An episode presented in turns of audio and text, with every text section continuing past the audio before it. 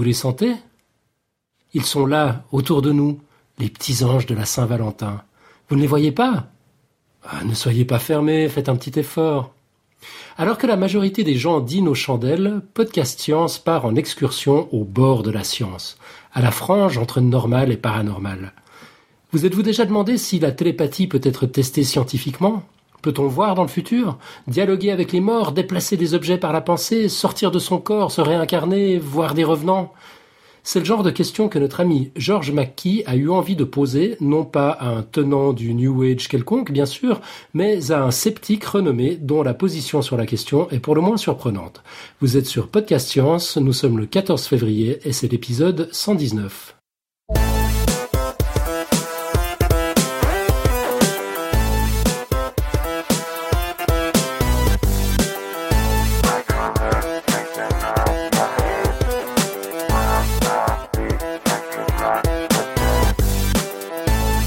Alors une fois n'est pas coutume, on va faire un petit tour de table pour présenter les différents intervenants, parce qu'il y en a pas mal ce soir. Tout d'abord, Georges McKee. Salut Georges. Salut Alan et bonsoir à tout le monde et encore merci de nous accueillir ce soir. Bah, merci à toi d'avoir euh, d'avoir organisé euh, ce, ce bah, cette émission spéciale. Donc Georges est un ami de longue date de Podcast Science, c'est un esprit critique averti et il est l'initiateur de la rencontre de ce soir. Nous avons également Jean-Michel Abrassard. Bonjour Jean-Michel. Oui, bonjour tout le monde. Donc Jean-Michel Abrassard, vous le connaissez certainement tous, en tout cas je l'espère. C'est un sceptique francophone. Il est l'auteur du blog et du podcast Scepticisme scientifique qu'on vous recommande à intervalles réguliers. Bienvenue Jean-Michel. Oui, merci aussi de, de m'accueillir. C'est toujours un plaisir de revenir sur Podcast Science. Plaisir partagé. Et puis on a euh, l'équipe de Podcast Science euh, presque au complet. Là, on a pas mal de monde ce soir. On a David. Salut David.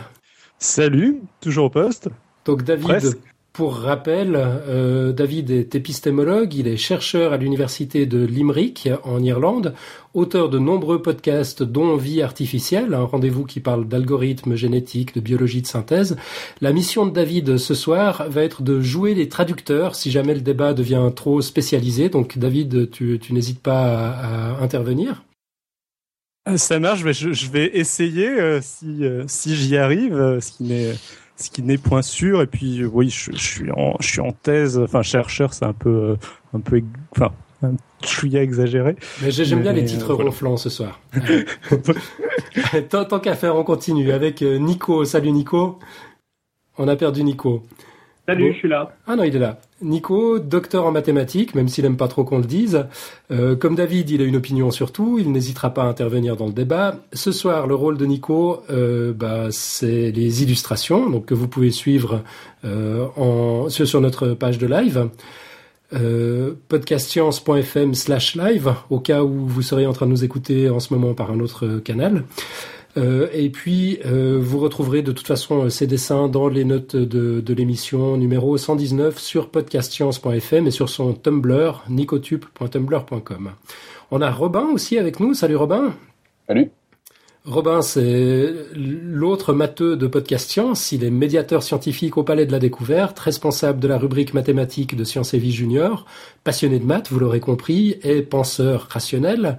Donc euh, Robin, comme nous autres, participera à la discussion en nous éclairant de son point de vue. Et puis euh, moi-même, Alan, alias Professeur Fun, euh, initiateur et cofondateur de ce podcast. pour ma part, j'aurai un œil sur la chatroom et je tenterai de remonter les questions et les commentaires pendant la discussion. pour info, vu que tu aimes bien les titres ronflants, mon Tumblr n'existe plus. Hein. c'est nicotube.fr où on retrouve les illustrations. Ok, alors voilà, c'est dit. Alors, au sommaire de ce numéro. Le grand débat, la parapsychologie est-elle une science? Le one minute pitch de notre ami Mathieu, qui revient le temps d'un double épisode sur un sujet impossible, évidemment. Il va nous parler du vide. Euh, pas de son de la semaine cette semaine parce qu'on n'a pas réussi à parler avec les morts. C'est ça, mais un rapide retour sur les émissions précédentes. Les dernières réponses au quiz du mois et enfin la réponse officielle. Tadam euh, si jamais on a le temps en fin d'émission, mais c'est pas dit, on parlera de la recherche de Dr Xil. Euh, après, il y a la traditionnelle quote. Les annonces et plugs en fin d'émission. Et plein de dessins tout au long de l'émission, car je suis là. C'est pas beau. Ok, euh, trêve de plaisanterie, je vous propose qu'on entre directement dans le vif du sujet. Donc Georges, la parole est à toi. Merci. Il y a presque deux ans, Mathieu et Alan avaient fait du 26e épisode de Podcast Science un crossover avec le balado Scepticisme scientifique de Jean-Michel Abrassard, qui était venu nous parler de sa conception du mouvement sceptique contemporain. Alors pour ceux qui ne le connaissent pas, Jean-Michel Abrassard est une des figures du scepticisme francophone. Durant sa formation universitaire en psychologie et en philosophie, il s'est intéressé il s'intéressait déjà aux croyances au paranormal et aux phénomènes ovnis. Il en a d'ailleurs tiré un ouvrage, La croyance au paranormal, facteurs prédispositionnels et situationnels. Mais Jean-Michel ne s'est pas arrêté à la francophonie. Il est aussi un fin connaisseur du mouvement sceptique anglo-saxon dont il a souvent parlé au cours des presque 200 épisodes de son podcast et je ne sais dans combien de billets sur son blog. Alors Jean-Michel, avant de rentrer dans le vif du sujet, j'espère que tu te reconnais dans cette courte présentation. Oui, oui, tout à fait. Euh, juste peut-être euh, pour, préciser aussi, je suis en thèse de doctorat en fait, hein, euh, toujours en, parallèle à mon job de, de, la vraie vie réelle qui paye mon qui paye mon loyer. je fais une thèse de doctorat sur la sur la toujours l'approche sociopsychologique du phénomène ovni que je devrais finir un jour ou l'autre. Bon. Alors, ben, vous voyez, quand un sceptique comme Jean-Michel prend comme sujet la parapsychologie, on pourrait s'attendre à ce qu'il la critique vigoureusement et en dénonce le côté charlatanesque que l'on retrouve dans la grande majorité des shows médiatiques ou des lits de tel ou tel gourou ou médium. C'est d'ailleurs ce qu'il fait régulièrement dans ses émissions. Mais quand Jean-Michel nous parle de parapsychologie comme une science, euh, oui, une science, euh, celles qui sont étudiées à l'université, celles qui publient dans des revues à comité de lecture, celles qui reproduisent des expériences. Cela devient un sujet pour Podcast Science et l'on avait envie d'en savoir plus. D'autant que dans un billet euh, récent, il appelle les sceptiques à étudier scientifiquement le paranormal. Alors, va-t-il nous convaincre, et par la même occasion vous convaincre, que la parapsychologie est bien une science digne d'étude, et de quelle branche la science doit s'y intéresser? Donc, euh, cher Jean-Michel, une première question. Euh, veux-tu nous définir ce qu'est la parapsychologie, euh, son objet d'étude et son champ d'application? Au moins tel que tu l'entends. Oui. Ben, pour commencer de manière simple, euh, puisque pour que David euh, n'ait pas besoin de, simplifier plus, je vais vraiment commencer par une définition très simple. Euh, la, parapsychologie, moi, pour moi, je dirais la définition de base, c'est que c'est l'étude scientifique du paranormal. Bon, évidemment, maintenant il faut il faut un peu définir plus les choses. La définition classique de la parapsychologie, c'est que c'est la discipline qui étudie le psy. Là, on rentre dans du vocabulaire un peu plus technique, mais on va l'expliciter. Qui étudie le psy, alors, soit sous deux formes, soit la parapsychologie tente de prouver l'existence du psy, c'est la première axe de, de, la parapsychologie. Et le second axe, c'est les chercheurs, soit qui posent a priori que le psy existe, ou qui considèrent que la littérature scientifique a déjà prouvé suffisamment l'existence du psy. À ce moment-là, ils essayent de, euh, de définir ou d'étudier le psy, quelles seraient ses propriétés, comment il fonctionnerait, etc. Alors vous allez me demander c'est quoi le psy évidemment. Alors le psy, le psy c'est un concept athéorique, évidemment le mot athéorique est extrêmement important dans la définition. Euh, donc il regroupe euh, les perceptions extrasensorielles et la psychokinèse.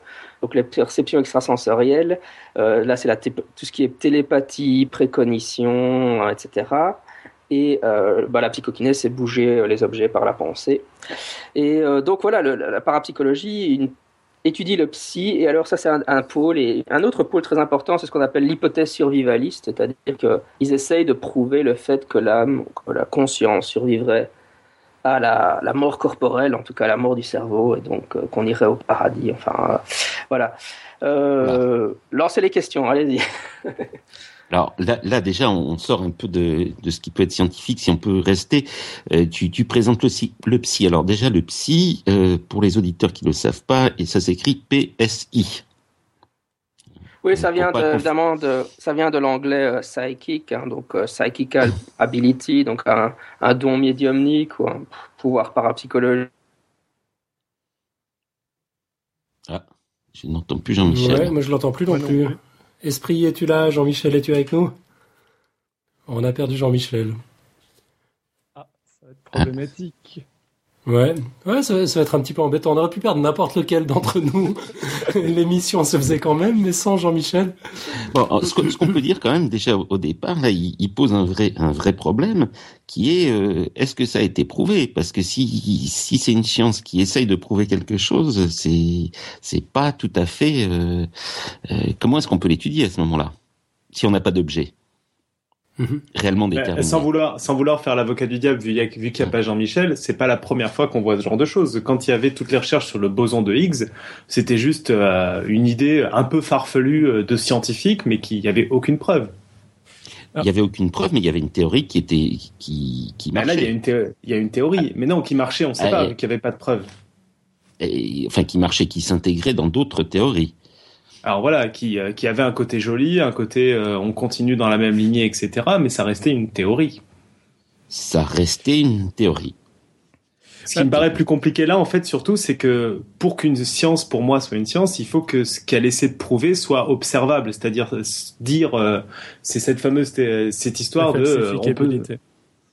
Oui, voilà. C'est-à-dire si on, euh, si, le- si le concept c'est de dire, euh, il y a quelque chose après la mort, mais de toute façon, on pourra jamais voir ce que c'est. Ok, bon, bah, il y a des petites licornes bleues qui se baladent, ça pose pas de problème, quoi. L'important, c'est que ce qui est scientifique, c'est ce qui est un jour prouvable, quoi. Absolument. Et Je suis de retour, oui. Oui. Génial. Ouf. Je sais pas ce qui s'est passé, mais enfin, me voilà. Heureusement, parce que Euh, là, on est obligé de- d'écouter Nico, c'était pas terrible. et donc, euh, pour reprendre un peu, si je peux me permettre où j'en étais. euh, Tu euh, nous as je entendu que- Non, non, pas du tout, non. J'avais plus du tout. Euh, oui, donc euh, toujours dans ma petite explication de ce que c'est la parapsychologie, parce que je suis sûr que ça fait réagir. Euh, évidemment, il faut contraster la, la parapsychologie avec la psychologie anomalistique. Donc la psychologie anomalistique essaye d'expliquer le paranormal euh, de manière réductionniste, donc euh, c'est-à-dire de manière prosaïque via euh, des mécanismes psychologiques connus, tandis que la parapsychologie euh, essaye d'expliquer le paranormal justement en- d'une manière dite irréductionniste, c'est-à-dire en, en- en défendant le, programme de recherche qu'il y a vrai- de- véritablement d'authentiques phénomènes paranormaux, processus paranormaux que voilà un peu, je vous ai donné par le menu, par le manuel, ce qu'on entend par parapsychologie, à contraster avec psychologie anomalistique. Euh, voilà. Ouais, c'est-à-dire Bon. que oui, dans les deux cas, il y a une espèce de, oui, de, de programme, de point de vue, on va dire, qui est, qui est différent et ils étudient à peu près les mêmes phénomènes. Sinon. Tout à fait, oui, c'est ça. Euh, souvent, évidemment, les, les sceptiques sont très très fans de, de la psychologie anomalistique. Alors, soyons clairs, hein, moi, moi-même, euh, je suis sceptique, donc euh, euh, je, ne considère pas que le a déjà l'existence du psy a été déjà prouvée, même si je suis plus ouvert probablement que la plupart des sceptiques, à, en tout cas à ce qu'il y ait un débat scientifique sur le sujet ou, qu'on prenne part activement à ce débat scientifique. Mais, euh, mais évidemment, euh, l'astuce, c'est que la psychologie animalistique ça pose a priori, c'est un programme de recherche qui dit a priori, on va faire, on va faire un pari, et ce pari, c'est qu'il est possible d'expliquer tous les, toutes les expériences inhabituelles, donc sortie hors du corps, expérience de mort imminente, euh, rencontre avec les extraterrestres, etc.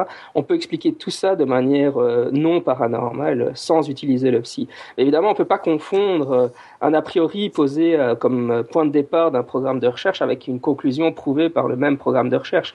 Euh, évidemment, si la, la anomalistique est un succès, c'est tout bien que je lui souhaite, ils finiront par remporter l'adhésion et on dira tous ah bah oui voilà finalement on a prouvé que que tous les phénomènes paranormaux peuvent s'expliquer de manière euh, non paranormale. Euh, bon, il y a aussi, mais euh, on n'en est pas encore là quoi. Donc euh, il faut pas mettre la charrue avant les bœufs et euh, voilà.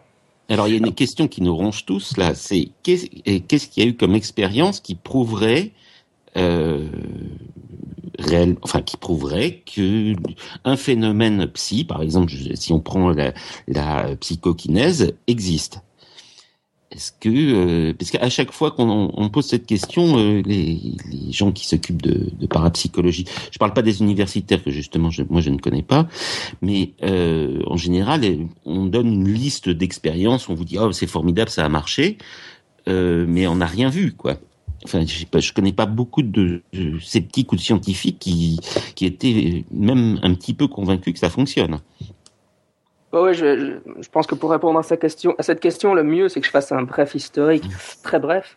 En, donc, euh, au début, de, enfin, dans la première moitié du, du 19e siècle, il y a les sœurs Fox aux États-Unis qui, euh, qui sont deux fillettes euh, qui euh, déménagent dans une maison à- dans, le, à- dans la région de New York et ils commencent à avoir des manifestations, des bruits dans les murs, des choses comme ça. Et elles décident de mettre au point un système de communication avec ce- cette entité. hein. Ce système de communication, ça va être l'invention des coups dans les murs. Donc, je pose une question, un coup pour oui, deux coups pour non. Et c'est le début de la religion spiritualiste. Alors, ce qu'on ne se rend pas bien compte à l'heure actuelle, c'est qu'au 19e siècle, euh, les États-Unis, toute l'Europe faisait tourner les tables. C'était un des passe-temps favoris des gens. Bon, il, se fait, il y a énormément de médiums euh, donc, qui étaient des stars à l'époque, qui voyageaient dans, tous les pays d'Europe ou, ou dans tous les États-Unis pour prouver devant des comités scientifiques que leurs habilités étaient authentiquement paranormales. Alors pour la petite histoire, évidemment, on- une des deux fillettes, euh, une fois qu'elle est devenue à un âge plus avancé, elle a confessé la fraude et expliqué qu'en fait, elle utilisait un truc très simple pour générer les coups dans les murs, un trucage d'illusionniste. Mais le, la religion spiritualiste s'est enflammée, tout, c'est- tout le monde, enfin toute la bourgeoisie allait euh, passer les soirées, enfin inviter un médium à la maison qui faisait des lévitations de table, des matérialisations ectoplasmiques, etc. Alors comme je dis souvent, à l'époque, ils n'avaient pas la télé, donc c'était une façon de se divertir fort agréable. Surtout que ces médiums étaient évidemment souvent de jolies jeunes femmes et que sous prétexte d'un contrôle scientifique particulièrement, serré, euh, on pouvait euh, les attacher euh, dans des petites tenues sur une chaise, ce qui évoque certaines pratiques que je ne nommerai pas. Euh, donc euh, ça, c'est la situation au 19e siècle. Scientifiques américaines se lancent dans, dans le débat. Euh, il y a un comité de scientifiques américaines qui décide d'intervenir pour tester des médias. Et en, 1900, en 1882 est créée la Société pour la recherche métapsychique, Society for Psychical Research, d'abord en Angleterre, puis la branche américaine avec William James, qui est aussi un père fondateur de la psychologie. Et là, le débat scientifique, c'est évidemment, est-ce que psychonix qu'absolument tous les médiums sont en fait des illusionnistes tient la route, ou est-ce que dans certains médiums seraient auraient d'authentiques euh, capacités? Évidemment, euh, les sceptiques se, sont à, à, se lancent à corps perdu dans le débat et, prennent les médiums en, flagrant délit de tricherie. Mais évidemment, il y a des médiums qu'on n'arrive pas à prendre en, en flagrant délit de tricherie. Alors, là, certains membres de la SPR, Société de la recherche méta Society for Psychical Research, bon, teste des médiums et conclut que ceux-là sont authentiques. Bon, le, débat est vraiment intense. Hein, on a oublié tout ça. Toute cette littérature existe qu'à part les parapsychologues, plus personne ne lit évidemment. Mais le, problème avec les médiums, c'est justement ça, c'est le, problème de la tricherie. Et donc, au début du XXe siècle, Rin décide que euh, on s'en sortira pas avec ce débat sur les médiums, que la, suspicion de tricherie, de, de trucage d'illusionniste est tellement forte qu'il vaut mieux laisser tomber cette manière de faire et qu'il faut bouger la, ce qui est, donc cette période-là, on l'appelle la métapsychique, hein, psychical research en anglais. Et il transforme la métapsychique en parapsychologie. Et comment est-ce qu'il fait ça? Ben, En fait, c'est un changement paradigmatique. Il va euh, introduire, il va dire, on laisse tomber euh, l'étude des médiums et on va essayer de générer euh, du psy, donc en laboratoire avec des expériences contrôlées. Alors c'est généralement de ça qu'on parle en parapsychologie. Donc les expériences classiques, c'est de base de RINS avec des cartes de Zener. Donc c'est des cartes que vous avez tous vues, je suppose, même dans Ghostbusters. enfin, c'est une carte où il y a des vagues, un carré, un rond, une croix. Et bon, le, principe est très simple. Hein. On, se base sur les lois des probabilités. On a un paquet euh, qu'on qu mélange. On a le sujet en face de nous. Enfin, évidemment, il faut qu'il y ait une paroi qui sépare le sujet de la personne de l'expérimentateur. L'expérimentateur regarde la carte, mettons qu'il regarde, euh, il regarde une des vagues, et euh, le sujet qui est de l'autre côté d'une paroi opaque euh, doit, par télépathie, extraire l'information dans le cerveau du chercheur et doit dire qu'est-ce qu'il pense que le chercheur voit. Donc il va dire bah, c'est une croix, c'est une vague, etc. On comptabilise les scores, et puis voilà, s'il y a 25 cartes et qu'il y a 5 cartes dans il y, a cinq, il y a cinq types de cartes Zener dans un paquet de 25, ça fait une chance sur 5 qu'il devine par hasard. On fait énormément de, tests de ce type-là, et puis après on fait des jolis calculs statistiques et on voit si le sujet a fait mieux que le hasard, euh, mieux que la chance. Et euh, effectivement, RIN fait ça énormément de fois, et puis il publie ses résultats. Et euh, il, a, il, a effectivement obtenu des résultats supérieurs au, hasard dans de nombreux cas. Alors évidemment, le débat nouveau se réengage. Le, le, débat entre les sceptiques et les parapsychologues, enfin, pour moi, entre les, entre les, tenants et les sceptiques, c'est un débat qui fonctionne par cycle. Hein. Et donc dans ce cycle-là, évidemment, la question c'est est-ce que les statistiques de, de RIN sont solides? Bah, Finalement, l'association des statisticiens américaines prend position en disant qu'ils ont regardé la, statistique de RIN et qu'ils n'ont vu aucun défaut dans ces stats. Alors évidemment, les sceptiques essaient de trouver des, défauts méthodologiques. On se demande si les cartes, si, s'il n'y a pas des, ce qu'on appelle sensory leakage, donc des fuites sensorielles, c'est-à-dire que le, sujet pourrait voir les cartes malgré tout. Enfin, et voilà, et puis ça nous arrive à, l'heure actuelle où il y a des protocoles expérimentaux beaucoup plus compliqués. Et dans le fond, le débat porte toujours. Les, parapsychologues, en fait, trouvent, obtiennent des résultats positifs, mais évidemment, ils sont statistiquement faibles. Et la question, c'est toujours, évidemment, il y, a des, il y a des sceptiques qui essayent de reproduire, et, et, pas des sceptiques, il y a aussi des tenants qui essayent de reproduire, mais qui échouent les réplications. Alors c'est toujours la question de la réplication. Est-ce que est-ce que c'est répliqué suffisamment ou pas suffisamment? Parce qu'en fait, on peut pas avoir une conception naïve des choses en se disant les, une expérience va être réplicable à tout coup. Enfin, ça serait génial. Hein, si, les parapsychologues trouvaient un protocole qui qui pourrait être reproduit par tous avec des résultats euh, systématiques, ce serait génial. Mais c'est une exigence irréaliste parce qu'en psychologie, euh, qui est la, la, science à laquelle on compare souvent la parapsychologie, ben même en psycho, c'est très rare d'avoir des protocoles qui sont réplicables de manière aussi régulière. Donc, euh, est-ce qu'ils répliquent suffisamment? Et alors, ce qui a été introduit dans les, depuis les années 80, ça a été la méta-analyse, évidemment, où on, qui est une technique statistique, où, évidemment, je, je parle à une bande de batteux, donc euh, je vais expliquer c'est quoi la méta À tes risques et périls Comment ça, une bande? Vous êtes deux. Non, non, mais... Euh, donc euh, la, méta-analyse, évidemment, c'est une, méthode statistique où on combine toutes sortes toutes les expériences qui ont été réalisées avec un protocole similaire, ce qui permet d'avoir évidemment des, échantillons très importants. Et alors, euh, normalement, avec une méta-analyse, l'argument des parapsychologues, c'est que ça, ça devrait enterrer définitivement la question de la réplicabilité, parce qu'évidemment, par exemple, pour le Gansfeld, il y a eu cinq ou six méta-analyses. Sur les six, il y en a que celle de Wiseman qui, n'a pas obtenu de résultats significatifs. Donc ils disent, ben voilà, la plupart des méta-analyses trouvent des résultats significatifs, donc ça prouve que c'est suffisamment réplicable. Et alors évidemment, là, on rentre dans les débats encore plus techniques. Est-ce que la méta-analyse est une bonne manière d'évaluer la réplicabilité, etc. Et on en est à peu près là, en tout cas pour l'approche expérimentale. Euh, parallèlement à ça, du côté de l'hypothèse survivaliste, une fois qu'on a laissé tomber les médiums du 19e siècle, ben, on a eu les, dans les années 70 Raymond Moody qui euh, publie un livre qui découvre, entre guillemets, les expériences de mort imminente. Et là, la question, c'est est-ce qu'on peut euh, rendre compte du phénomène d'expérience de mort imminente pure. Donc les sceptiques vont argumenter pour euh, l'hypothèse du cerveau mourant. Donc en fait, c'est le cerveau en train de mourir qui génère une expérience. Évidemment, l'astuce, c'est que c'est une expérience extrêmement vivace, complexe. Euh, tandis Attends, que les tenants... Excuse-moi, Jean-Michel, on a eu une coupure. L'astuce, c'était que c'est une ex... Une expérience euh, très élaborée, complexe, okay. avec beaucoup de détails. Mm -hmm. Alors évidemment, les sceptiques défendent donc ce que je disais, hein, l'hypothèse dite du cerveau mourant, euh, tandis que les tenants disent, bah, ils argumentent dans le sens contraire en disant que l'hypothèse du cerveau mourant ne peut pas rendre compte de la complexité, de, du niveau de détail de, de, de l'expérience en question. Et donc, euh, ils, bon, ils vont argumenter euh, généralement en faveur du dualisme en disant que la conscience peut exister indépendamment du, du cerveau. Voilà à peu près euh, un très très bref historique de la parapsychologie, du débat bon, entre les sceptiques qui... et les tenants qui, qui ne répond pas okay. à ma question d'ailleurs, euh, qui était est-ce que tu as une expérience euh, alors donc si je comprends bien euh, sur les si on prend donc les, les cartes Zener, on reste sur une expérience qui est statistique. Mm -hmm. Oui, c'est. C'est ça. On, on, fait de la statistique euh, pure et simple et on essaye de sortir du bruit euh, du hasard, euh, voir s'il y a quelque chose ou pas. voilà, tu fais une interprétation. Euh, non, est-ce que oui, enfin, je veux dire, là, tu, évidemment, tu sous-entends que c'est un usage impropre des statistiques. Euh, bon. Non, non, pas du tout. J'essaie de comprendre l'expérience. On, on, teste un certain nombre de choses. On va faire un calcul statistique pour savoir si statistique, enfin, statistiquement, on, on sort du, du, du bruit du hasard.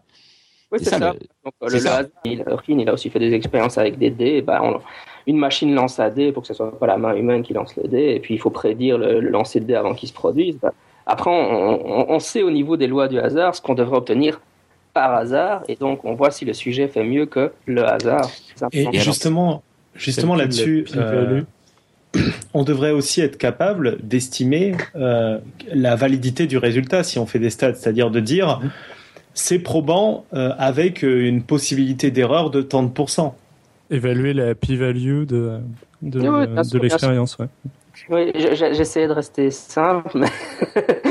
Oui, non, là, là c'est. euh, Oh, je, bon, suis bien. censé rendre plus simple le discours et Tiens, je bien, fais hein. l'inverse. Non mais pour, pour le dire simplement, est-ce qu'il y a des euh, parce que t'as pas besoin de rentrer forcément dans les détails, juste savoir est-ce qu'il y a il y a des expériences où ils ont estimé justement euh, ce ce biais possible ou la fiabilité de leurs résultats ou ils se sont juste contentés de dire c'est supérieur euh, à ce qu'on obtiendrait par hasard? Non, non, bien sûr. En fait, en fait, il faut savoir que les- il y a eu des études d'épistémologie sur les analyses statistiques faites par les parapsychologues. Elles sont en général plus élaborées en moyenne que celles utilisées par les psychologues. Euh, non, en fait, ils se sont amusés à tout ça. Évidemment, si je vous en parle, c'est parce que ils ont, ils ont, ils ont évalué la marge d'erreur, euh, ils ont fait avec la p-value, etc. Et euh, ils ont trouvé des résultats significatifs, y compris dans leur méta-analyse, évidemment. Sinon, sinon, évidemment, on on serait même pas là en train d'en discuter, je pense. hein. Pour moi, c'était évident. Bon, et alors, il faudrait que tu nous dises quand même un peu c'est, quels sont ces résultats significatifs? C'est-à-dire, c'est euh, 10%, c'est, euh, on est dans, on est, on est à la limite, on est euh, dans des marges euh, beaucoup plus lâches ou au contraire, on a euh, 0,01% euh, euh, de réussite? Bah, écoute, ça, va dépendre. euh, euh, enfin, ça va dépendre l'expérience dont on parle et ça va demander, ça va dépendre l'auteur qui fait qui fait l'analyse. Euh, donc euh, évidemment, si vous prenez comme un des principaux tenants aux États-Unis, comme Dean Radin, euh, quand Dean Radin fait des méta-analyses, trouve des résultats vraiment impressionnants. Bon, évidemment, je vous ai dit, Richard Wiseman et Caroline Watt, ils ont fait une méta-analyse du Gansfeld. Eux, ils n'ont pas trouvé de résultats significatifs. Je veux dire, ça, c'est la, c'est la nature même du débat.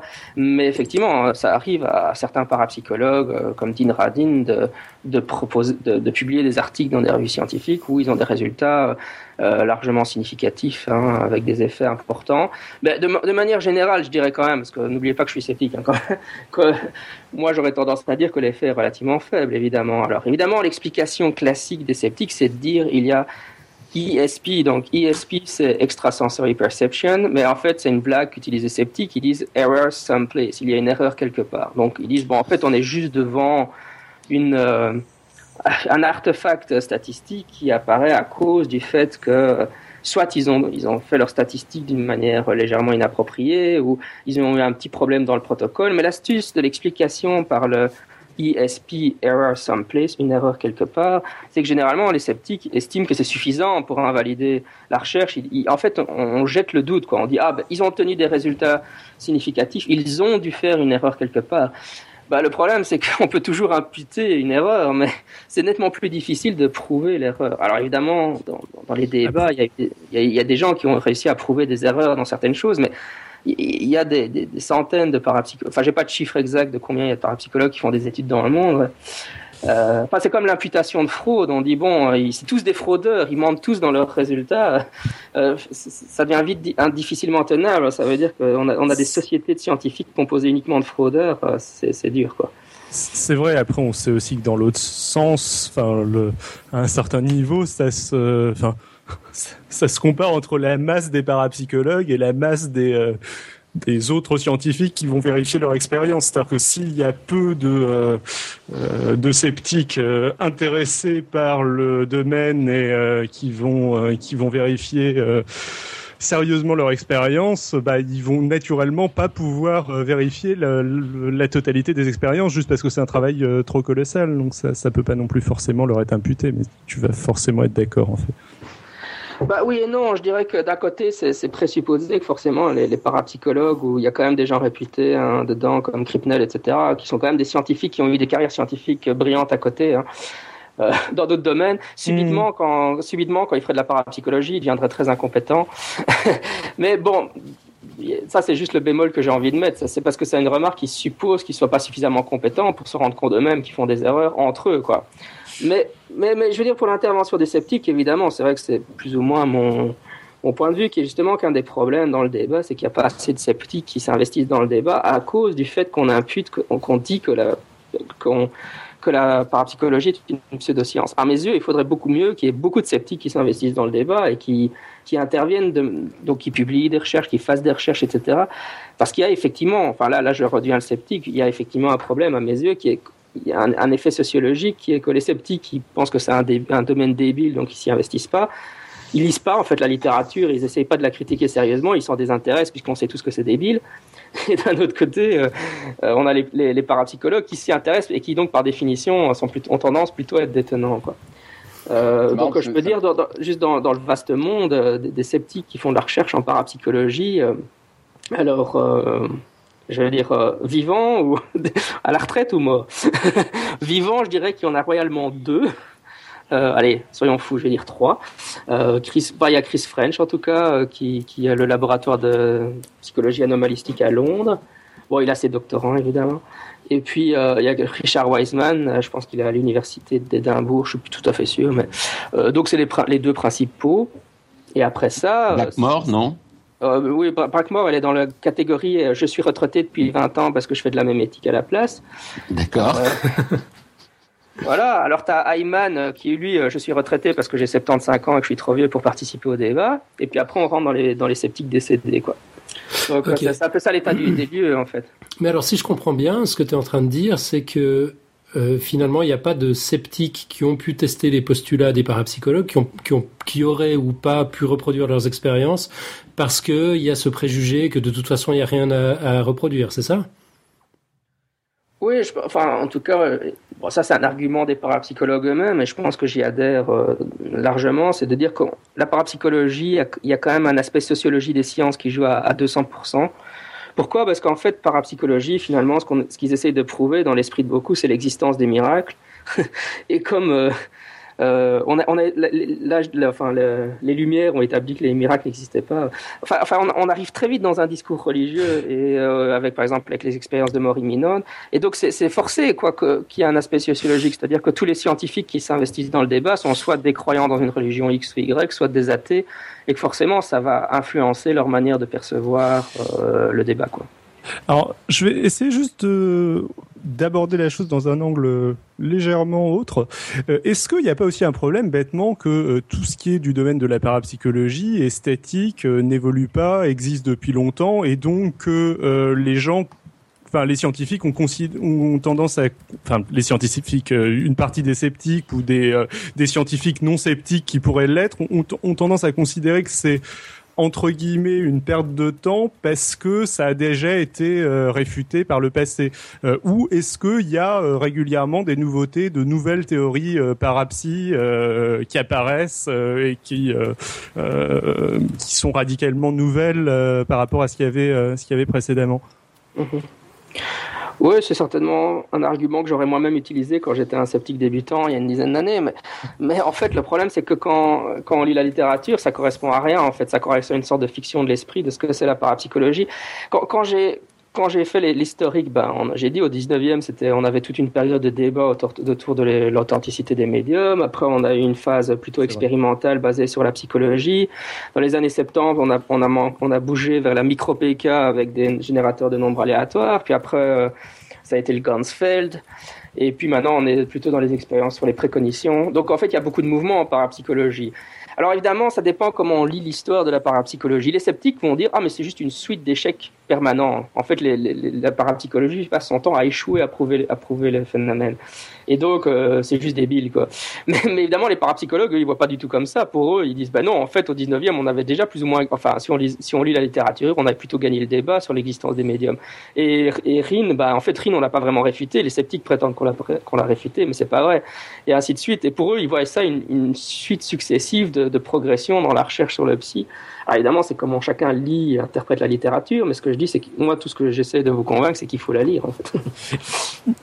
et ils le voient comme une il le voit comme une continuité, les parapsies, ou il le voit comme une euh, comme une ensemble, euh, comme un ensemble de euh, un ensemble de théories regroupées abusivement sur un par un terme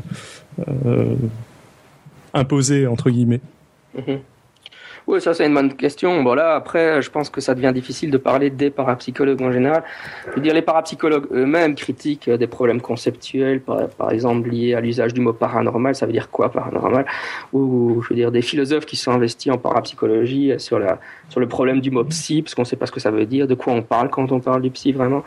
Euh, donc les parapsychologues se critiquent eux-mêmes entre eux, hein, et ils, ils élèvent des objections entre eux. Maintenant, je veux dire, on peut, on peut donner par exemple l'opinion, si on prend l'opinion d'un du parapsychologue le plus célèbre dans le monde, probablement à l'heure actuelle, Dean Radin, bah, lui il dit depuis les méta-analyses du Gansfeld dans les années 90, l'existence du, prix, du psy est scientifiquement prouvée. Ceux qui le nient sont juste dans, dans de la négation de la science parce qu'ils savent pas de quoi ils parlent. Et il est temps que la parapsychologie euh, bouge vers l'étude scientifique du psy et, et essaye d'arrêter de le prouver. Quoi. Mais bon, voilà. Ça dépend de qui, qui, à qui on pose la question finalement. Mais il y a des parapsychologues qui disent euh, on a prouvé l'existence du psy et il est temps qu'on arrête d'essayer de le prouver, c'est fait, quoi. Passons à autre chose. Mais alors, Mais- si, si, Mm. oui, pardon, vas-y. euh, J- J'allais dire quel- quelque part en disant que ça dépend des parapsychologues, tu, tu réponds en quelque sorte à la question. Ça veut dire que, enfin, il n'y a pas de, enfin, il n'y a pas en tout cas une unité théorique euh, indiscutable, ce qui était plutôt, enfin, ce qui est, ce qui est plutôt instinctif euh, finalement. Oui, mais bon, je veux dire, c'est pas non plus un problème. euh, Enfin, en psycho, il n'y a pas une unité. non, mais c'est pas, pas nécessairement un problème, mais justement, Ah, ah, ah, ça me dire, semble on- être intéressant sur la manière dont il, Bien sûr. sur la manière dont il faut prendre les choses. Non, non, mais, je veux dire, allez, si on parle d'épistémologie, soyons clairs, en psycho, il y a tous, en psychologie, il y a tout sauf une unité théorique. hein, Il n'y a pas d'unité théorique en psycho. Hein. Je, je dis pas le contraire, mais il y a, il y a pas, il y a euh, pas d'unité théorique dans. Pas beaucoup de choses. Moi, il me semble que la psycho respecte la démarche scientifique dans la mesure où elle est quand même capable de se remettre en question. Et puis, elle, respecte aussi la, démarche scientifique dans la mesure où elle, elle euh, bâtit son, son discours et ses connaissances sur un, un, un corpus euh, scientifique déjà existant. Elle remet rien fondamentalement en question, alors que les expériences de parapsychologie remettent tout un tas de trucs en question. Je veux dire, même la, la relativité peut être mise en question euh, suivant de quel type d'expérience on, on parle. Ouais, ça, enfin, est-ce qu'en ça, la démarche respecte le- l'esprit scientifique? Bah, eux, ce qu'ils diraient, c'est que c'est. En fait, ils diraient qu'ils ont un esprit d'innovation, c'est-à-dire qu'il ne faut pas accepter que la science est un corps fermé de doctrines, de choses clairement. Enfin, ils diraient qu'il y a encore des choses qu'on ne sait pas en science. Et donc, Bien sûr, mais ça, tout le monde le dit. Je, ça, ça fait non, partie mais- même de la démarche scientifique. Ah Oui, mais donc, je veux dire, l'argument, c'est finalement de dire. euh, euh, il y a- comment. euh, Enfin, c'est le fameux. attends, je me suis perdu dans mes idées. Poum, poum, poum. Euh, Je suis perdu. bon, vous savez, c'est pas grave. Écoute, j'en profite pour remonter un ou deux commentaires et quelques questions de, de la chatroom. Euh, on a notre ami euh, philosophe sceptique Lamétrie qui est avec nous ce soir, euh, qui dit qu'on peut critiquer les présupposés des parapsychologues quand même, mais ça ne suffit pas. Ce sont des gens pleins d'espoir et prompts à penser de manière finaliste. Euh, et puis un petit peu plus tard, il a dit la grande question serait à quoi bon? On a affaire à des convaincus et leur théorie suppose une conception de l'esprit complètement à jeter aux ordures. Est-ce que tu as, un commentaire à faire là-dessus? Oui, je sais pas trop. Euh, Moi, je pense que je dirais que mon, ma position, et c'est celle que j'essaie de défendre, c'est de dire il faut pas, euh, il faut pas justement euh, rejeter tout ça en bloc euh, sur, sur l'un ou l'autre argument. Mhm. Euh, moi, je pense qu'il faut engager le débat avec ces gens-là. Ils ont une conception de l'esprit, ils sont dualistes. Bon, bah, dans l'histoire de la science, euh, la grande majorité des scientifiques avant le XVIIIe siècle, ils étaient tous dualistes. hein. tu, tu peux juste Euh. euh, dire ce que veut dire dualiste? Bah, dualiste, c'est comme dans Descartes, hein, c'est-à-dire que l'esprit est une substance différente que la matière. Donc euh, l'esprit ou la conscience existe indépendamment, est, est, est fait d'une autre matière que la matière. Et donc ça veut dire que quand on meurt, l'esprit peut continuer à exister. Donc c'est par opposition à l'approche euh, matérialiste. Matérialiste. Mhm. Évidemment, le matérialisme est dominant dans la culture occidentale à l'heure actuelle, mais ça, c'est quelque chose d'assez récent en fait. C'est avec la- l'avènement de la science moderne. Euh, mais donc, euh, bon, ils sont dualistes, je suis pas sûr, enfin, ils sont pas tous dualistes, mais il y en a qui sont dualistes. Euh, est-ce que c'est quelque chose qui fait qu'il faut absolument rejeter euh, Est-ce que c'est suffisant? Il y a beaucoup de philosophes qui sont dualistes. Euh, C'est une position qui a été largement défendue en philosophie, qui l'est encore aujourd'hui. Pourquoi est-ce que ça serait vraiment un si grand problème? Mis à part qu'on a tendance au XXe siècle tous à être matérialistes. Je sais pas. Moi, j'ai juste tendance plutôt à dire, euh, débattons de tout ça. Il n'y a pas vraiment d'argument qui me semble si convaincant pour dire, oh, c'est un dualiste, donc c'est un charlatan. le débat est fini, quoi.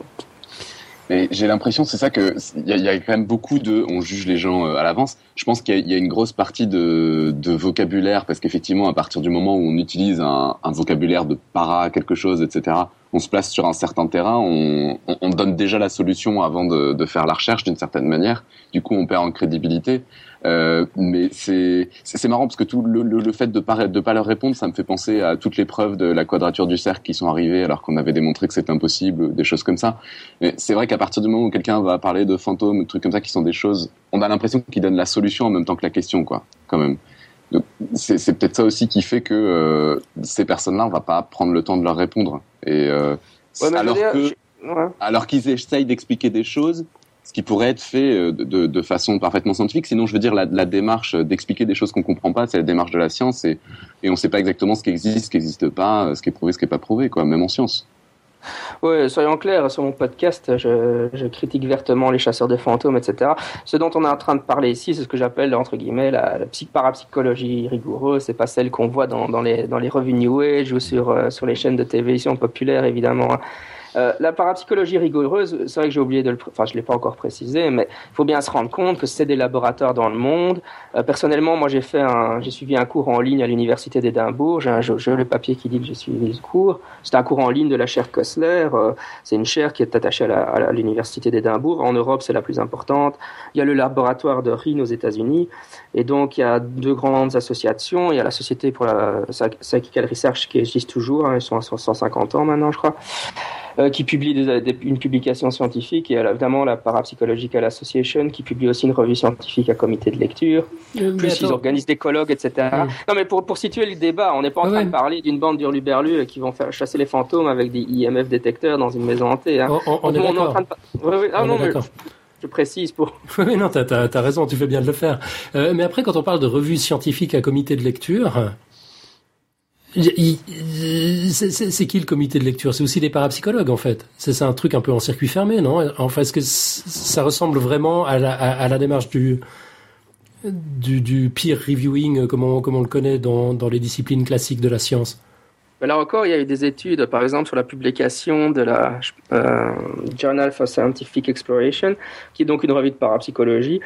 Et euh, les épistémologues s'en sont intéressés à savoir euh, est-ce que le peer review était de qualité là? Et après avoir donc fait cette étude, c'était des, donc des épi- épistémologues neutres dans le débat qui ont fait l'étude sur le sur ce journal. Ils en ont conclu que le, le peer review était plus robuste que dans la plupart des revues de psychologie. hein. Euh, mais euh, l'astuce, c'est qu'évidemment, je, je, je ne rejette pas tout à fait le problème de- du cercle fermé, mais dans quelle mesure est-ce que ce cercle fermé n'existe pas dans d'autres domaines scientifiques? Euh, Les sceptiques, ils publient aussi des revues scientifiques à comité de lecture, qui sont principalement lues par des sceptiques et qui publient dans ces revues des, des sceptiques. Donc, c'est un, un problème assez récurrent. hein. Je sais pas, moi, je me suis formé à la psychologie de la religion. Euh, bon, je, lisais des revues de psychologie de la religion et je publiais dans des revues de psychologie de la religion. Ils lisaient, les gens avec moi, ils lisaient jamais de parapsychologie, etc.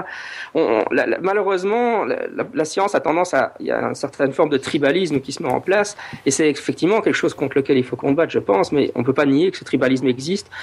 Il existe certainement chez les parapsychologues, mais j'aurais envie de dire, il existe certainement dans d'autres domaines scientifiques aussi.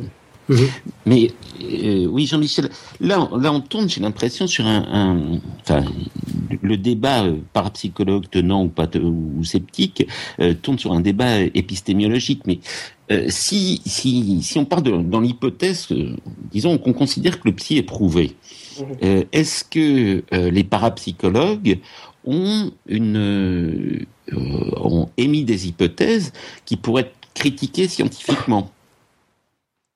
Bah oui, ils font que ça, quoi. Alors, c'est- et alors, quoi ces, c'est quoi ces, c'est quoi ces hypothèses? Bah, je veux dire, euh, si vous, si, Exemple. généralement pour les, comment? L'exemple de tout à l'heure avec les cartes marche, il peut être critiqué scientifiquement. Oui, et puis oui, mais il n'y a, pas d'hypothèse, il a pas d'hypothèse de bon, on, constate, disons qu'on constate et on considère que euh, euh, il se passe un phénomène. Euh, est-ce qu'ils ont une, ils émettent des hypothèses qu'on que d'autres personnes pourraient tester avec d'autres sciences, avec je sais pas la neuro, la neurophysiologie, avec l'IRM, avec ce qu'on veut quoi? Oui, euh, pour les scans, euh, pour les IRM, ça a déjà été fait. C'est même très à la mode en parapsychologie d'essayer de détecter euh, l'activité cérébrale au, au, moment du psy. Hein. Enfin bon, ça pose évidemment tous les problèmes autour des interprétations des scans, etc. Mais euh, oui, effectivement, en fait, je dirais plutôt dans, je, je encore une fois, bon, j'ai une formation de philosophe, mais je, ne pense pas qu'on puisse faire des observations sans théorie. Hein. C'est, ça, c'est une fiction aussi. Hein. On observe toujours sur base de théorie. Prétendre, quelqu'un qui prétend je fais des observations sans théorie, il, il se trompe ou il sait pas de quoi il parle. Mais on a toujours des théories. Donc les parapsychologues, ils ont plein de théories. Euh, bon, je sais pas. On, effectivement, si par exemple, il y a la question de la distance entre l'émetteur et le récepteur. Il y a la question de quel type de stimuli est le, plus propice. Euh, est-ce que l'hypnose favorise euh, la transmission de pensée, euh, un état de relaxation, la méditation Alors évidemment, si tu vas dans des modèles plus élaborés, il y a beaucoup de discussions sur la, mécanique quantique, parce qu'ils espèrent que la mécanique quantique euh, si elle peut, s'il y a des effets quantiques à un niveau macroscopique, pourra aider la parapsychologie, ça pourrait être un mécanisme. Alors, il s'intéresse beaucoup aux recherches en biologie, puisqu'il y a des biologistes qui semblent dire qu'on puisse détecter des effets quantiques euh, macroscopiques en biologie. Euh, et puis alors, si on va plus vers quelqu'un qui est aussi très célèbre, comme Rupert Sheldrake, lui, il est plutôt, il, fait plutôt un appel euh, ou un retour au vitalisme, hein, donc l'idée qu'il y aurait une sorte de force vitale qui existerait. Donc oui, ils font des tas d'hypothèses, ils font des tas de tests, etc. Alors bon, est-ce que les autres sciences les testent? Ben, je crois que malheureusement, effectivement, comme comme la, plupart des scientifiques ont l'idée que la parapsychologique c'est n'importe quoi, il y a eu il y a eu un mur entre la parapsychologue et le reste des sciences qui est en train de s'effriter je pense. Euh, je le vois bien en psychologie de la religion, il y a de plus en plus de publications qui traitent du paranormal dans une optique plus ouverte à, la parapsychologie, donc les, mentalités changent, enfin, ça fait aussi partie du, cycle dont je parlais précédemment.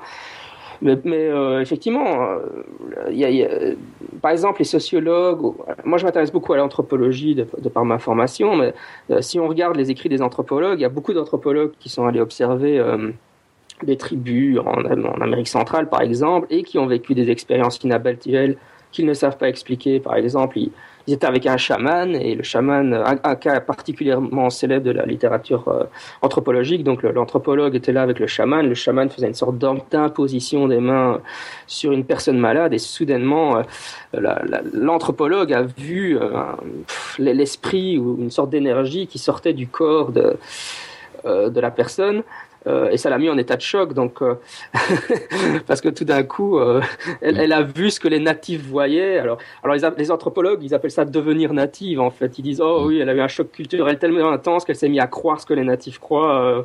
boubou, c'est pas bien. mais du côté de l'anthropologie, c'est fascinant. Il y a aussi Fabre Saada qui a fait une, une, étude de sociologie dans les années 80 où elle avait étudié les pratiques de sorcellerie dans le bocage normand, c'est-à-dire euh, pas très loin de Paris, où, mhm. où on voit que tous les, les fermiers utilisent des, des pratiques, des enfin pas tous, mais certains fermiers utilisent des, des sorciers pour lancer des contre-sorts, etc. Oui, mais les, magnétiseurs existent toujours en France, c'est très, c'est très courant. Euh, mais, ça, je crois que sur, le problème de l'étude anthropologique, si, si on parle scientifiquement de la parapsychologie, je pense qu'il faut enlever euh, la, partie euh, anthropologique et je dirais presque psychologique, puisque ça, c'est sûr que ça fonctionne. On peut l'étudier scientifiquement de ce, de ce côté-là. Et ça doit être absolument passionnant. Juste pour être clair, les, les, les, anthropologues que je lis se disent paranthropologues. C'est un domaine qui s'appelle la paranthropologie. Donc il y a une revue qui est publiée, de scientifiques qui est publiée sur le sujet. Ce sont des, des anthropologues qui disent justement euh, non, il ne faut pas adopter une, une, approche réductionniste. Parce que là, évidemment, ce que tu viens de dire, c'est ah oui, mais on sait très bien que tout ça s'explique de manière psychologique. Mais encore une fois, tu, tu, tires la conclusion du débat qu'il faut avoir, tu vois. C'est parce que tu postules que tu sais déjà que, que tout cela s'explique de manière euh, psychologique. Alors encore une fois, moi je veux bien, hein, si la psychologie anomalistique est capable de tout expliquer, alors déjà, enfin qu'on sera capable de tout expliquer, mais de façon psychologique, je veux bien, mais est-ce que est-ce que c'est vraiment, est-ce que vous êtes certain que c'est prouvé qu'on peut tout traduire à du, à du prosaïque? Ah, Sûrement pas. Sûrement pas. C'est d'ailleurs pour ça que c'est c'est pour ça qu'on se pose la question. Mais par exemple, si tu prends, tu, tu faisais appel à la mécanique quantique tout à l'heure. euh, Est-ce qu'il y a un chercheur, euh, c'est-à-dire quelqu'un qui euh, qui travaille en mécanique quantique, qui a fait avancer les choses euh, dans dans son domaine, à qui les parapsychologues ont demandé son son avis, sim- simplement son avis, ce qu'il peut en penser, non, mais non, mais je veux dire, des choses. Ouais, soyons clairs, les parapsychologues, c'est une approche pluridisciplinaire. Donc en fait, il y a pas, les parapsychologues n'ont pas demandé à un physicien spécialisant en, en physique quantique ce qu'il en parlait. Un physicien spécialisé en physique quantique euh, a publié euh, dans des revues de parapsychologie sur le sujet. Alors évidemment, tu vas me dire, oui, mais enfin, forcément, là, je suis bien d'accord. Là, c'est le sceptique. Je remets mon chapeau de sceptique. C'est jamais qu'un physicien. Il y a des physiciens spécialisés en physique quantique qui défendent pas les mêmes options, etc. On est d'accord. Mais euh, je veux dire, en, en, en parapsychologie, en fait, c'est un domaine où il y a des, gens formés à des tas de disciplines scientifiques. Principalement, il y a une filiation naturelle avec la psychologie, euh, de, de par les méthodologies employées par Rin. Mais euh, il y a beaucoup de physiciens, il y a beaucoup de philosophes aussi. Bon, c'est pas des scientifiques, mais qui interviennent dans le débat. C'est pas, c'est pas, je, je sais pas. Qu'est-ce que vous pensez que les parapsychologues ont comme formation? Euh, à, à Édimbourg, c'est la seule université en Europe où on veut faire un doctorat en parapsychologie. Donc des gens qui auraient un, doctorat en parapsychologie, il y en a pas beaucoup. Hein. Euh, donc ils ont tous d'autres formations, ils ont tous d'autres carrières académiques. euh, c'est tous des, des universitaires ou des doctorants euh, qui ont une formation dans un domaine spécifique autre que la Et, et parapsychologie. quels sont ces domaines Alors, les domaines privilégiés? Bah, écoute, euh, euh, ça dépend aussi de mes... Là, je réponds aussi en fonction de mes centres d'intérêt, de mes compétences. J'ai tendance, par exemple, les articles par des physiciens sur la physique quantique, euh, vu que je suis pas du tout compétent dans le domaine, je, je lis euh, les abstracts et puis je me contente de ça. Mais moi, je m'intéresse surtout à ceux qui, qui, sont du, qui sont du côté sciences humaines. Mais encore une fois, c'est vrai que, par exemple, la, la plus... Bon, ma- je dirais que la, enfin, la grande majorité des parapsychologues sont des psychologues de formation au départ. Euh, pour des raisons évidentes. Enfin, voilà, parce que la méthodologie, les méthodologies utilisées par Rin sont très similaires. Rin s'était inspiré en fait des méthodologies expérimentales de, euh, des behavioristes de son époque. Il hein, n'y a pas de secret. Donc forcément, bon, les, les, statistiques employées, les types de méthodologie rapprochent de la psychologie. Donc c'est quasiment plus naturel de, de, passer de la psychologie à la parapsychologie que d'un autre domaine. Parce que, par exemple, si on prend la psychokinèse, euh, c'est assez intéressant comme, euh, puisque là on est dans la physique pure et dure, puisqu'on va faire bouger de la matière. Euh, Là-dessus, euh, des physiciens doivent avoir, euh, doivent pouvoir euh, amener des réponses, parce que ça pose une vraie question. Si on arrive à faire bouger quelque chose, on va changer pas mal de lois. Ça va remettre en cause, euh, voire presque la relativité. Bah, euh, oui, ça dépend. Enfin, la, la relativité, euh, je dirais. Ah ben, la... ça, ça, va au moins remettre le, ça, ça, remet en cause le problème de euh, que, que les forces s'exercent soit dans un champ, soit de proche en proche. Le, le, principe de localité, tu dis? Voilà, le principe de localité, exactement. Merci Alain. Je cherchais le mot. Oui, enfin personnellement, je ne vais pas trop me lancer dans des réflexions de physicien, mais bon, c'est vrai que c'est toujours euh, entre la, physique d'Einstein et la physique quantique, etc. Personnellement, je, pense qu'on on voit bien qu'il y, a des débats assez intenses en, physique entre la théorie des cordes, euh, la physique quantique, etc. Et on n'a pas encore un modèle unifié où on pourrait dire on sait tout ce qu'il y a à savoir. Bon, maintenant pour la psychokinèse, euh, je dirais qu'il y a deux deux catégories de phénomènes classiquement en parapsychologie, à la microkinèse et la macrokinèse. La microkinèse, c'est typique Uri On peut constater à l'œil nu qui plie une cuillère. Euh, la microkinèse, c'est justement des expériences avec des générateurs de nombres aléatoires. Euh, bon, euh, moi j'ai aussi tendance à être plus sceptique de la, de la psychokinèse que de la télépathie, pour les raisons que tu dis, mais bon, voilà. Euh, je, pense, je suis aussi beaucoup plus sceptique de la psychokinèse parce que je pense que les, les, expériences de psychokinèse que j'ai lues, euh, par exemple, je crois que c'est Schmitz qui s'appelle, qui est un, un, des principaux promoteurs de la, des expériences de microkinèse en micro-psychokinèse dans les années 80 ont été largement euh, démystifiés, enfin en tout cas expliqués euh, les, les, défauts méthodologiques par euh, Alcock dans un ouvrage que j'ai. Donc je me, je, me, vois mal défendre la, la, psychokinèse. Mais encore une fois, c'est pas parce que la psychokinèse, pour l'instant, bon voilà, on en est là. Euh, enfin, je veux dire, le, le, le terrain de jeu n'est pas un terrain unifié. Quoi. Il y a des preuves plus convaincantes pour le Gansfeld que pour la psychokinèse. tu vois, enfin, bon, alors évidemment, je peux faire une défense plus, plus convaincante de, de la, du Gansfeld que, que, de la psychokinèse aussi. Ça, pas bien grave. Tu, tu, peux juste me rappeler en deux mots ce qu'est le Gansfeld? Tu, tu l'as évoqué tout à l'heure, mais j'ai pas retenu. Bah, le Gansfeld, c'est une, une, expérience, un protocole expérimental où on met la, une personne dans une pièce et là, il y a un bruit, euh, un, un, fond. En fait, on, on, on l'isole sensoriellement en lui mettant un, un, bruit très, très léger qui l'empêche d'entendre d'autres bruits. On lui met des sortes de balles de ping-pong. Mmh. Et elle est dans un état intense de, de, relaxation. Et dans une pièce à côté, euh, euh, quelqu'un choisit des photos. Enfin, non, c'est un ordinateur parce qu'on a fait l'auto-Gansfeld. L'ordinateur choisit des photos aléatoirement. Et alors. Euh, la photo qui est choisie par, doit être transmise par l'émetteur au récepteur qui est dans la pièce d'à côté. Et voilà, c'est de nouveau la même histoire. En fait, c'est la, dif la différence avec les expériences classiques de Rin, c'est l'idée qu'une personne en état d'isolation sensorielle serait plus réceptive au psy qu'une personne qui n'est pas, euh, qui, est, qui, est, dans la vie de tous les jours, quoi. Mm -hmm. Mais juste euh, peut-être, oui. Pardon. Non, non, mais euh, non, c'est juste pour pour pour toujours. Euh, la question étant, est-ce que c'est une science, etc. ou pas? Bon, la, science, moi, c'est un truc. Enfin, ça m'a fait un peu tiquer dans les dans les commentaires là, dans la chat room et, et, autres, de dire la science. Bon, là, maintenant, on sait le boson de Higgs, ça existe, etc., etc. Bon, j'ai toujours un peu des problèmes avec ça. Le, les, les, sciences, bon, ça reste des modèles euh, qui ont l'air de marcher plus ou moins bien et l'éther a existé pendant des années avant qu'on se rende compte que c'était pas cohérent avec ce qu'on observait. Et d'une certaine manière, voilà, ce qui, ce qui fait qu'une science va s'installer et qu'on va trouver que c'est bien, etc., c'est aussi que ça a une certaine cohérence, que ça permet de prévoir des choses, que ça, que ça permet d'expliquer d'autres choses qu'on avait vues par ailleurs.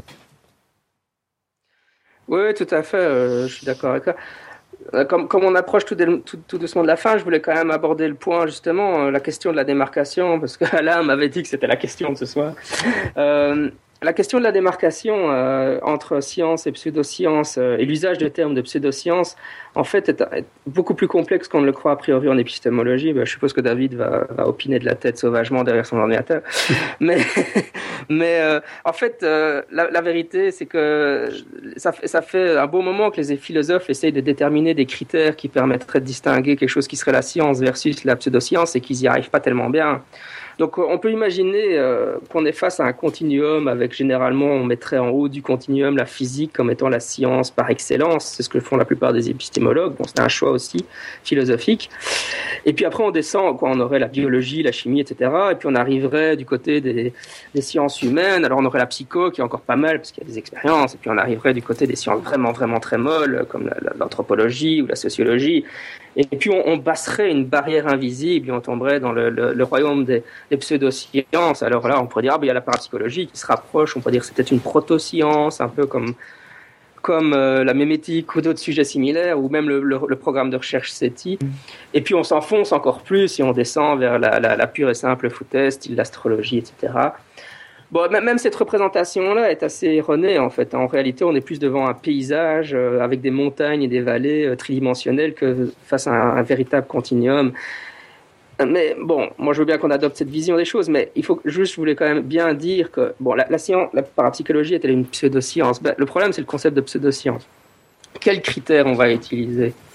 Ben, Dès qu'on commence à poser la critère, la question du critère, on, on, est parti pour la gloire. Parce que si on dit, euh, bon, la, la, le critère par excellence, ça va être des choses comme euh, la réfutabilité. Oui, mais les, les, ou la falsifiabilité en, en franglais. Falsifiabilité. Oui, en franglais, c'est falsifiabilité ou falsificabilité. Mais je dis, je dis réfutabilité pour parler français. Oui. mais juste pour les auditeurs qui parlent pas bien français, donc réfutabilité. Euh, Pardon.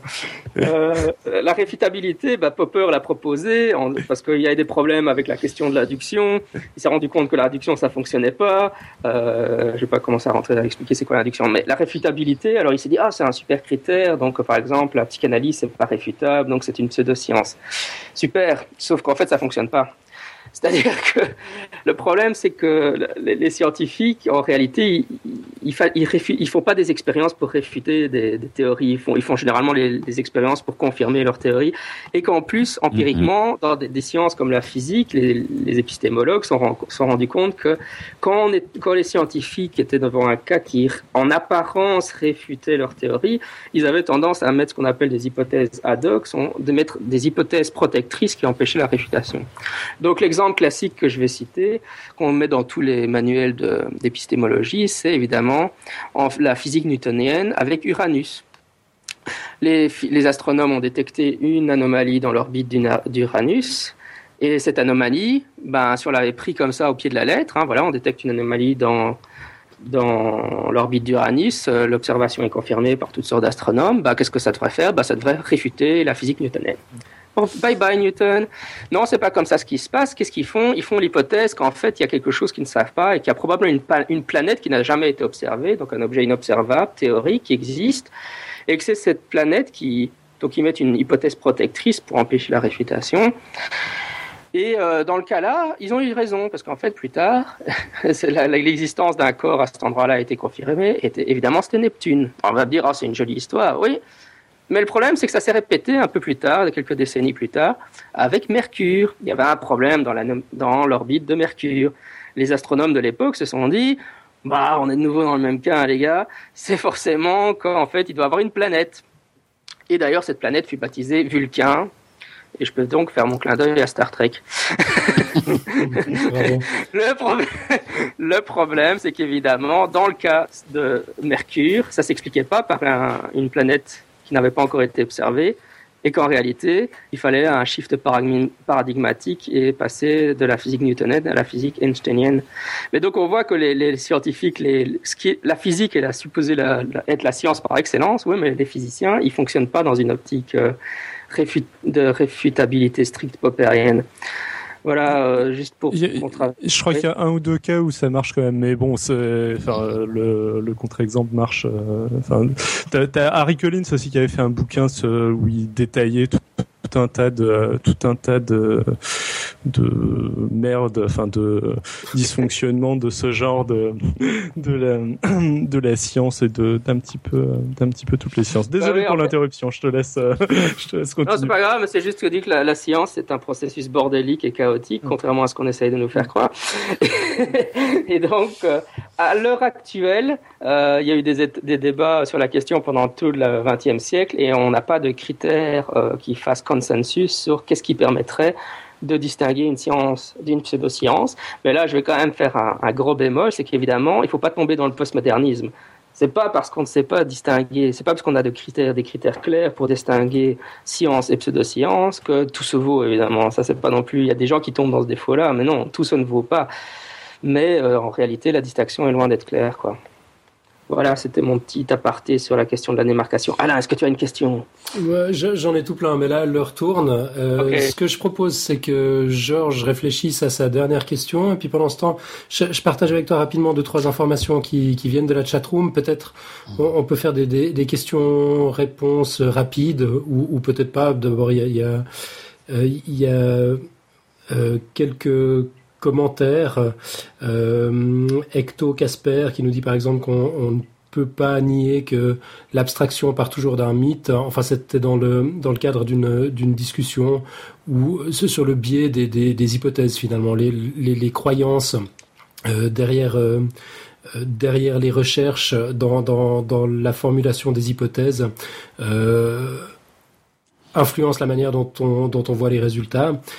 Euh, on a la métrie qui nous dit qu'on peut toujours débattre, euh, mais avec ces gens, c'est extrêmement difficile car on n'est pas dans une dialectique honnête. Ils espèrent tellement qu'ils se rattraperont toujours à quelque chose.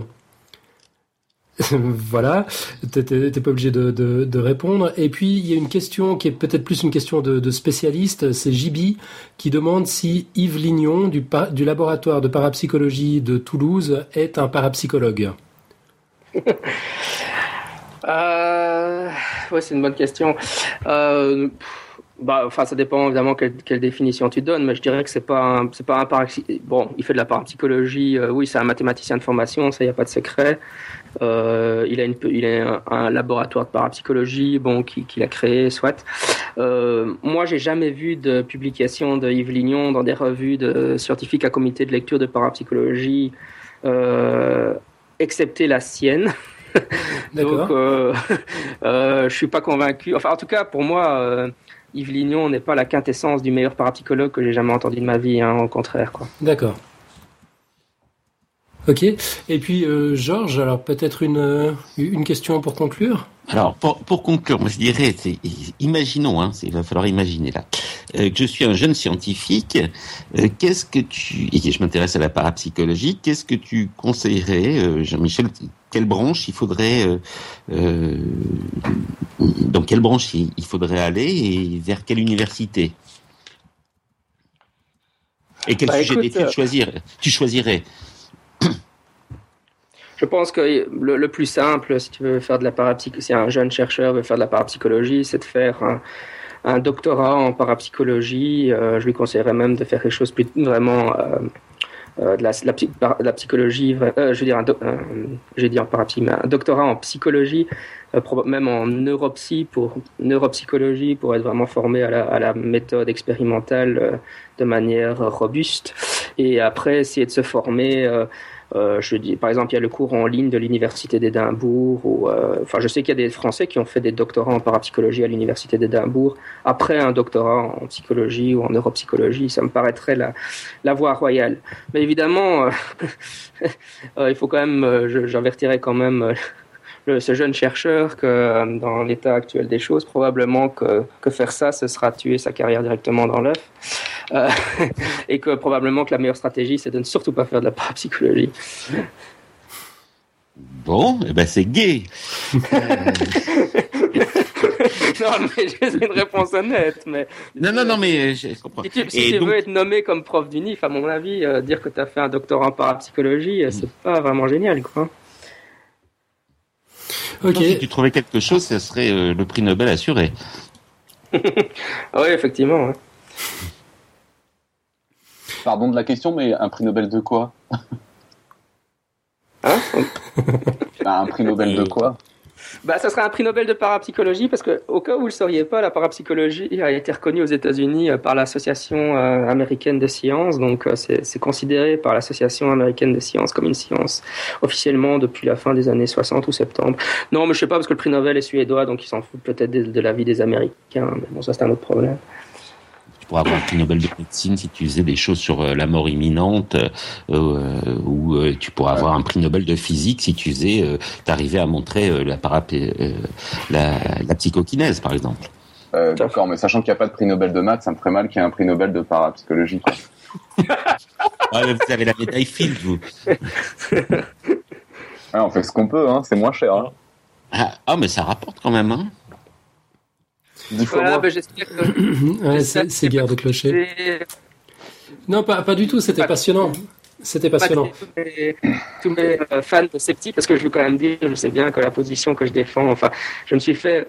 Bon, je suis quand même effectivement critique de la parapsychologie, mais, mais, euh, mais pas dans le sens que je considère que ce sont tous des charlatans et que c'est une pseudo-science et qu'une fois qu'on a dit ça, on a dit tout ce qu'il y avait à dire sur le sujet. Mais c'est vrai que je veux juste rappeler qu'aujourd'hui, je me suis fait un peu l'avocat du diable. Bon, c'était un petit exercice amusant. Euh, et voilà. Ouais. Et, écoute, quand on a commencé le débat, moi je pensais que tu allais défendre la parapsychologie en tant que en, tant que science. L'impression que j'ai à l'issue du débat, euh, c'est que c'est pas tellement ta position finalement. Tu fais plus une critique de l'attitude euh, des, des, sceptiques finalement, euh, qui consiste à dire si on veut savoir si c'est une science ou pas, il faudrait il faudrait aller vérifier les résultats. C'est ça en gros. Il faut arrêter d'avoir des préjugés. Oui, effectivement, c'est vrai que c'est le message que, que je m'évertue à lancer sur, euh, sur mon podcast euh, à propos de tous ces sujets. Hein.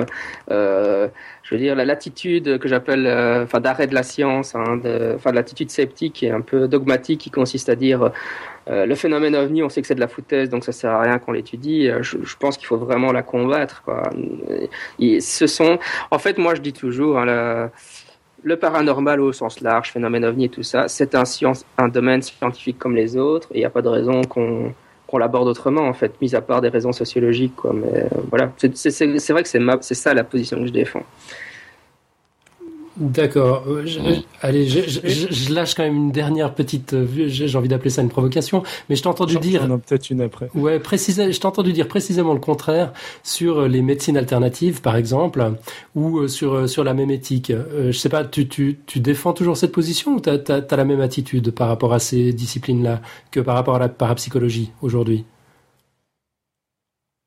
Mais je suis pas sûr de, de, savoir exactement ce que je suis supposé avoir dit ailleurs et dans un autre temps. Mais euh, le problème de la, de la médecine alternative, c'est effectivement, non, en fait, ce que je, oui, je pense que je me souvenir de ce que tu veux dire. Ma position sur la médecine alternative, c'est que c'est très bien qu'on l'étudie à l'université. Le problème, c'est qu'il faut être certain que les laboratoires de médecine alternative ne, ne, ne contrôlent pas le débat. Quoi. Moi, mhm. je suis à 200% pour qu'il y ait des chercheurs sceptiques à l'université qui étudient aussi la médecine alternative les médecines alternatives et qu'il y a un débat sur ces questions-là de fond. Euh, et je pense qu'il y en a plus que sur le paranormal en réalité. Il y a beaucoup plus de médecins qui rentrent dans le débat sérieusement, évidemment. Euh, donc euh, oui, non, mais pour moi je suis pour le débat d'idées, je suis pour la recherche scientifique. Le problème, ce qui me pose problème, c'est que si par exemple on crée une chaire de médecine alternative dans une université, par exemple dans mon université, et puis on donne ça, on donne cette chaire à un homéopathe qui fait que l'apologie de l'homéopathie, non, ça, ça ne me plaît pas. Quoi. On est d'accord, bien sûr. Mhm. Et euh, voilà, c'est ça. Et donc finalement, ma position est, à mes yeux est la même. Ça, m'embête qu'il y ait que des tenants de la parapsychologie euh, qui soient en parapsychologie. Moi, je pense qu'au contraire, il faut privilégier le débat d'idées et donc il faut engager le débat au meilleur niveau, quoi que ce soit en parapsychologie, enfin que les sceptiques engagent le débat, que ce soit en parapsychologie, en médecine alternative, en mémétique, essayer de briser un peu ces, tribus, euh, la tribu des méméticiens qui restent entre eux. voilà. Ok, la, la, position me paraît extrêmement claire. Est-ce qu'on a, on a une, je sais pas, une dernière question, un dernier commentaire de la part de quelqu'un euh, de, de l'équipe avant de, ou, de, de Georges avant de, de clore? Non, je crois que David avait, une, Ce que je voulais dire était assez proche de ce que tu as dit, en fait. Enfin, ce, moi, je, j'ai l'impression, pour revenir sur le, sur la partie, euh, faire en sorte que des personnes neutres, disons, euh, s'intéressent s'intéressent au domaine, j'ai l'impression que la solution ce serait plutôt de, euh, en effet, de les mettre le mettre au même niveau que éventuellement moi ce que j'appellerais des sciences non vérifiées comme euh, la mémétique qui en est qui en est un qui en est un bon exemple, plutôt que de le. moi j'ai l'impression que c'est plutôt le mot le mot parapsychologie ou paranormal et ce qu'il implique qui fait que il y aura peu de, de personnes neutres qui vont accepter d'étudier la question. Et donc c'est pas mal en effet de de le mettre au même niveau que par exemple la mémétique, même si je suis un défenseur de la mémétique et pas de et pas de pas du tout de de la parapsychologie, vous l'avez compris. Et ce qui est marrant, c'est que c'est quand même exactement, enfin, ça, pour, ça devrait être exactement la même question, la même démarche, encore une fois. C'est, on n'y comprend rien. Je suis d'accord. Et on n'y comprend rien, on essaye d'y comprendre quelque chose. C'est juste ce qu'il faut combattre de mon point de vue, c'est des gens qui prétendent avoir la réponse avant de... Voilà. Avant d'avoir posé la question. Avant d'avoir posé la question. C'est ça, c'est on cherche, euh, on cherche des, des, des, des, voilà. On cherche des questions aux réponses qu'on a. ok, le mot de la fin pour euh, Georges?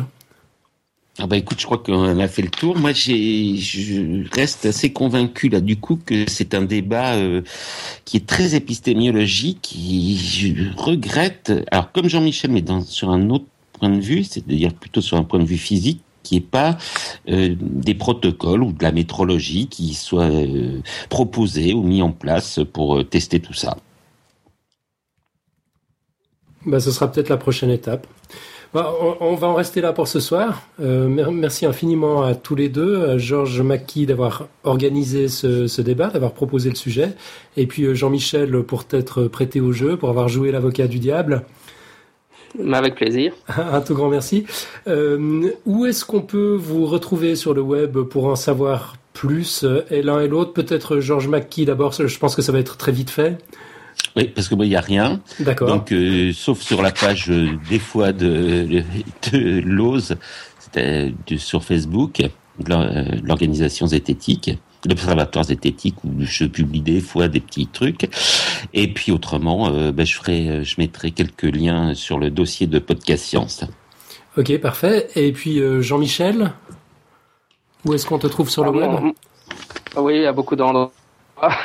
Alors, euh, pour le podcast, euh, évidemment, vous pouvez me chercher sur iTunes en tapant scepticisme scientifique ou bien Jean-Michel Abrassard avec un T à la fin, c'est mon nom. Et alors, euh, le, si vous voulez aller sur le blog du podcast directement, il est à pangolia.com slash blog slash. Et sinon, j'ai une page, euh, enfin j'ai aussi un autre blog, mais vous me retrouverez à partir de là. Et sinon, vous pouvez évidemment chercher sur Facebook. J'ai une page des fans du balado, donc scepticisme scientifique. Vous tapez scepticisme scientifique dans, dans Facebook et vous retrouverez toute la communauté qui s'est agglutinée autour de mon podcast. Et on y discute euh, ovnis, fantômes, euh, etc. à loisir. C'est vrai que il y a, y a, des rebondissements, du suspense quand on suit un peu ce que tu racontes sur, sur Facebook, c'est toujours intéressant. Ok, ben encore merci beaucoup. Euh, Jean-Michel, je crois que tu dois nous laisser. Enfin, t'es le bienvenu si tu, si tu veux rester avec nous jusqu'à la fin de l'émission. Euh, non, malheureusement, euh, mes devoirs familiaux m'appellent, donc je vais vous laisser. encore merci, et puis à une prochaine. Ça marche. À bientôt. Merci à toi. Merci, merci Jean-Michel.